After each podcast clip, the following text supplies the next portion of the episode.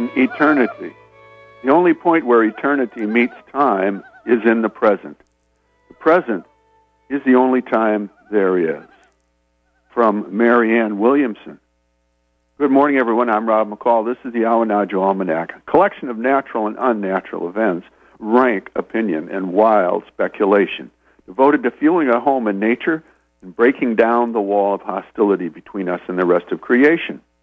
Uh, this is the almanac for July 1st to 8th, 2005. It's the uh, the new buck moon. Um, here are some calendar events, just a, a few that might be of interest to you. Uh, July 1st is Canada Day. July 2nd is the anniversary of the disappearance of Amelia Earhart and Frank Noonan during their flight over the Pacific Ocean, 1937. July 3rd is the beginning of the dog days of summer. And of course, July 4th is Independence Day. Well, here's some natural events from this last quarter moon. Monday and Tuesday, we were at our Awanadjo Almanac Cops Cook Bay field station for the yearly mowing. After 25 years of hand mowing the two or more acres of clearings with a scythe and a grass whip, we tried a new tool this year, a gas powered mower.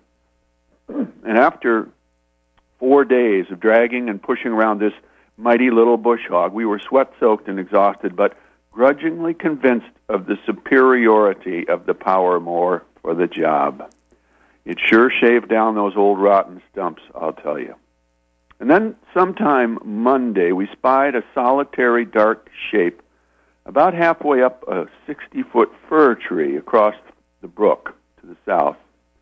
The binoculars revealed a porcupine hunched motionless on a limb. It was still there, unmoved, at dusk. And then that night, in the damp, foggy dark, long before dawn, we were awakened from our sound sleep by a wild, wailing song high in the near woods. The call was tremulous and reedy, uh, like the sound you get by blowing on a blade of grass between your thumbs, but more oral and more animal, like weeping, enough to make your hair stand up. The cry rose sharp and shrill and then fell to barely a whimper and then rose again, most mournfully, going on for the better part of an hour as we slipped back into an uneasy sleep. No bird or beast we've ever heard, except the mournful porcupine, could utter this kind of song of boundless self pity, wrenching the heart with its guttural grief. And what timeless sadness does this species carry to render such a wild wailing in the night? Uh, here's a rank opinion on a, another matter entirely.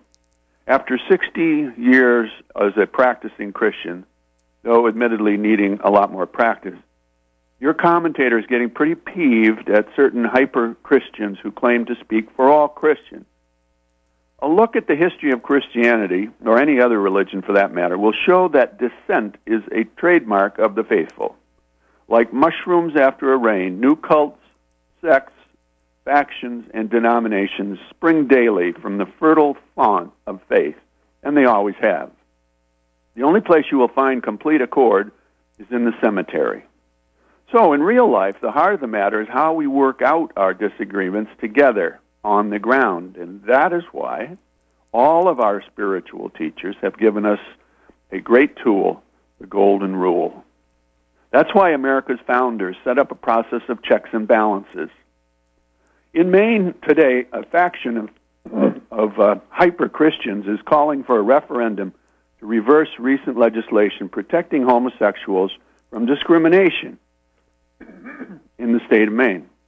Meanwhile, this past week, Following the examples of Belgium and the Netherlands, the Spanish parliament legalized same sex marriage, and Canada is coming along right behind.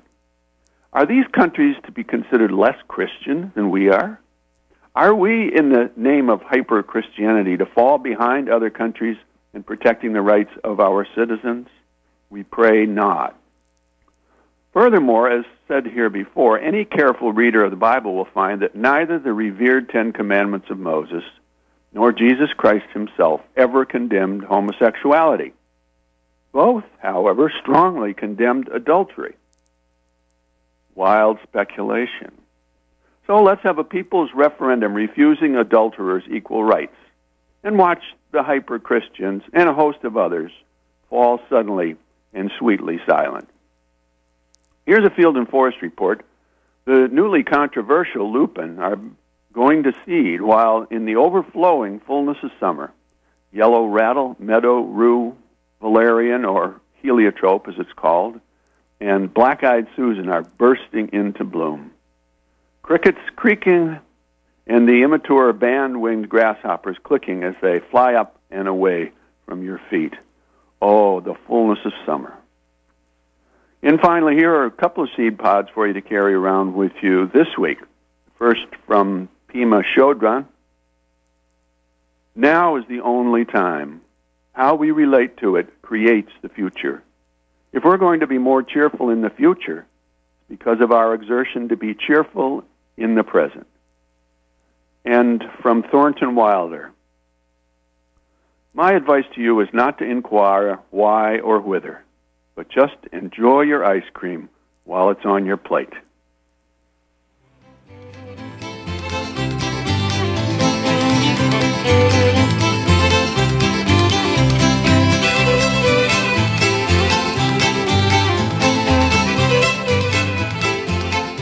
That's the almanac for this quarter moon, but don't take it from us.